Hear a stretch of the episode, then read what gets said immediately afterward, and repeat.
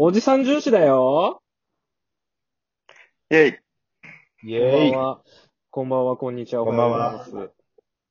おはようございます。おはようございます。あのー、もういきなり始めますけど、はいはい。えー一応この番組はですね、あのーまあ、おじさんさん、三人がですね、にわ、にわかな知識を繰り広げまくるっていう番組でございます。ということで、始まります。イェイ。いえ、はいにわかは語りましょう。ということで、はい。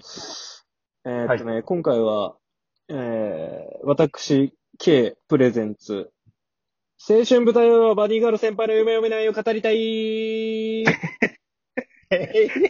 早すぎて聞こえなかったわ。ということで、あのー、わからん。最近、K 大推しのアニメ、青春豚野郎はバニーガール先輩の夢を見ないというアニメがあってですね。中野ベッチュすごいな。はい。あのねタイトルから臭いんですけど、タイトルが臭えよ。まあ、あのーこの、ここのコロナ禍において、うん。まあ、あのーアニメ見漁りまくってるわけですよ。普段見ないものから。はいはい見直したりね。その中で、あのー、ケイ君、あのー数十年前のアニメに今更ハマるっていう事件が起きまくってるんだけど、説の考えるのかなそう。これじゃ、これじゃあ最新のトレンドについていけないっていうことで、あの、最新の、えー胸キュンアニメも見ておる次第でございます。そまあ、そ、その中で、そ、その歌だよねあの、お前ら豚野郎におすすめしたいアニメが、はいはい。このアニメなんですけど、結局お前らもう萌え豚とか言いながら、ブヒブヒしたいくせに、カッコつけやがってということで。まあ、あのちょっとね、いわゆる今からだから、まあ、8分ぐらいかな、プレゼンさせていただきます。お願いします。はい、お願いします。まお願いしますはい。一応あのね、はい青春豚野郎、えー、以降、青豚と呼ばせていただきます。はい。えー青豚はね、あのーいわゆるカテゴリーするなら日常系のアニメかな。まあ、高校生のはいはい日常を描いたアニメなんだけど、はい。うん。えー、いわゆる主人、主人公の男の子がいまして、その、えーまあ、周りの人間を取り巻く人間に、まあ、なんつったらいいのかな。思春期症候群っていう謎の病気が蔓延するっていう。何 それ、ひなみ沢みたいなやつ。あのね、ひなみ沢のめちゃめちゃまったりした病気ですね。いわゆる、その自分のコンプレックス、うん。えー思春期にあるじゃないですか。はいはい。よくありがちなこのホルモンバランスがグラグラの時に陥る私ってなんでこうなんだろうとか悩みだったりとか、うん。それ自体がちょっと病気として具現化しちゃうっていうものなんですね。ほで、主人公のに関連にある人物がその思春期症候群っていうのにかかっていくと。そしてその問題を一つずつ解決していくっていう話なんですけど、う。はいはいはい。ヒロインはバニーガールになりたいの？あ、えっとですね、いい質問だね。バニーが、えっと、まず、えー、まあ、なんつったらいいのかな、ぼ冒頭だよね。第1話から始まっていくのが、いわゆる舞先輩っていう先輩がいるんですよね。うん。が、はいはい図書館でバニーガールの格好をしてまして、急にすごいことになったけど。ま日常じゃないけど。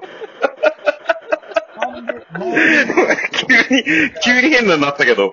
うん。でまあ、あの、バニーガールの格好してるんですよ。とにかくうん。はいはいはい。で、それには訳が、もうそれはもうね、じ実際アニメ見てほしい。その、思春期症候群。この子はどういう思春期症候群が起きてんだっていう。そう、コンプレックスに根ざしてるんだけどね、当然。バニー、えそのバニーガールになるのがコンプレックス？うーん、っていうよりは、その、思春期症候群の症状の確認の意味も込めてバニーガールの格好をしてたみたいな方が正しいかもしれない。ああ。この世界観ではさ、うん。その思春期症候群っていうのが普通になんかもうに、みんな日常化されてるの？もうそれがね一般的なの？それが。みんなの中でもう完全にその浸透してる話だね。要するに思春期症候群って何とはならない。何とはなりません。で、思春期症候群の特徴。えー、まずね、症状が人によって違います。これは当たり前だよね。コンプレックス。うんはいはい人それぞれコンプレックスありますから。で、あの、ニキビができちゃったとか。うーんとね、それは本当の思春期症候群だね。俺、こっちの現実世界の症候群ですね。ああ、現実世界のね、これは。なんだったら俺思春期じゃないけどたまにニキビできて悩んでます。で、これアニメ、あちょっとアニメ好きならわかると思うんですけど、例えるなら、押野忍がいない化け物語のような話です。めっちゃつまんないじゃん。うーんとね、え、え要するに絶対的存在が解決してくれるんじゃなくて、その、うん悩みの種は何なんだっていうところに、こう、詮索していくっていう主人公がね。要するに解決を図るっていう。荒田君がってこと、うんいわゆるそういう、え押野忍がいない世界の化け物語っていう感じかうーん。あ、その怪異が思春期症候群みたいなもん？な。えいわゆるそういうこと、そういうこと。ああ、なるほどそうね。いうことでああ、なるほど。そう。で、うんそれでまあ話が進んでいくんだけども、えー、K がおすすめしたい青豚の魅力。まず第一、えー、とにかく先輩が可愛い。もうこれにつけあもそれはバニーガール？う、そういうことです。バニーガール先輩だよね。バニーガール先輩が可愛いがと。、とにかく可愛い。で、はいはいはい。先輩って何？先輩先輩してんの？先輩先輩というよりは、えー、完全にですね、うーん、戦場ヶ原下着さんです。ああ、なるほど。完全に戦、西尾維新ツンデレクールなの？ねの、西尾維新の、西尾維新をなくした戦場ヶ原です。わかりなるほどねづれい。西尾維新感をなくした戦場ヶ原下着さんです。ああのー、化け物語見てない人はぜひ見てく先それ、そっち見た方がいいと思う。まあ、二人は見てる次行きます。えー、はい豚野郎が全然豚野郎じゃないっていう問題ね。青春豚野郎豚じゃないの？青春豚野郎って言われてる主人公は、むちゃくちゃイケメンっす。なんだそれないぐらいイケメンですデブ。だけどね。デブなイメージだけど、そういうわけではないと。そう。だから、俺らとは違う。ああ、なるほどね。なので、あのーめちゃくちゃイケメンだし、性格もいいし、要するにいろ、いろんなことに気が使えて、という感じ。あ、その戦場ヶ原がう豚、ん豚野郎って言っとんもん。いやいや、あのー双葉っていうですね、その、精神、思春期症候群の相談する相手の女の子がいるんですよ。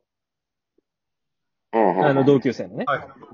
はいはい。その子が、まあ、お前って青春豚野郎だな、みたいな。いや、もう、なんで青春豚、もう、要するにソースはないっす。もうそうやって、そうやってタイトルつけたから、もうそう呼ばざるを得ないっていう感感じはすごい。だからちょっと後からも、あそうなのちょっと、そこに関しても、あのーちょっと言いたい、言いたいことはある。言いたいことあります。あのーはいちょっと弱点の部パーツで言いますね。うんで、えー最終的な魅力。えー登場人物が全員可愛いし、キャラ立ちがいいということです。あ、キャラ立ちいいいいんだ。はい。もう、モブ化してないですね、それぞれ。じゃあもう化け物語だね、本当に。もう、まさに、そうだね、毒、毒系や西尾維新の作風を抜いた化け物語ですね、完全に。ええ現代版に。で、えーっと、その化け物語がブラッシュアップされとるのかっていうと、ちょっとそれは微妙なんだけど、とにかく、えー、ちょっとこれがね、弱点のパートなんですけど、えっとね、まず、設定のネジがめっちゃ緩い。設定のネジがめちゃくちゃ緩い。いわゆるね、思春期症候群っていろんな症状があるんですけど、はいはい。マジで、え、どういう理屈っていう話が多すぎる。さすがに。無理があるんだもんだって。え、だって、その理屈なんかあるの？であれでしょ？要は、うん。なんか、その、悩みとか思い描くものが具現化するから何でもありなんでしょ？だから、言うたら。なんでもありなんだけど、一応なんか、ちょっとそのアニメの中でもあんまり、なんていうんだろう、現実の世界との乖離を少なくしようとしてるっていう意図がある。ああ、なるほど。いいわゆうんる、その、リア、リアリティな話を追求してるというか、だからこそ生まれるこの、なんて言ったらいいんだろうな。え？こういう症状が起こったらこんなことにならんくない？みたいなことが、やっぱめっちゃ多い。うーん。でやっぱ設定のネジはめちゃくちゃ緩いです。もうガバガバです。あとは、そのさっきの化け物語の話じゃないんですけど、えーやっぱ見たことあるなっていう展開が多いです。ああ、なるほど。あれなんでしょ一応なんか、化け物よりかは恋愛要素が強いんでしょ？多分うーん、まあ、そうだね。な要するに学園ラブコメ、そこにちょっと一個だけ、なんかこう、ビッグコンテンツがあってみたいな、それを中心に振り回されるみたいな話なんですけど、ちょっとね、だって化け物なんて結局だってうんないじゃんね、恋愛要素あれ。なんか一応付き合ってるけどさ、下着と。ただね、まさくん、ちょっともうね、あと15秒しかない。ちょっとね、もう一本取らせてください。すいません。ということで、次に続く。続き。はい。バイバーイ。バイバイ。はい。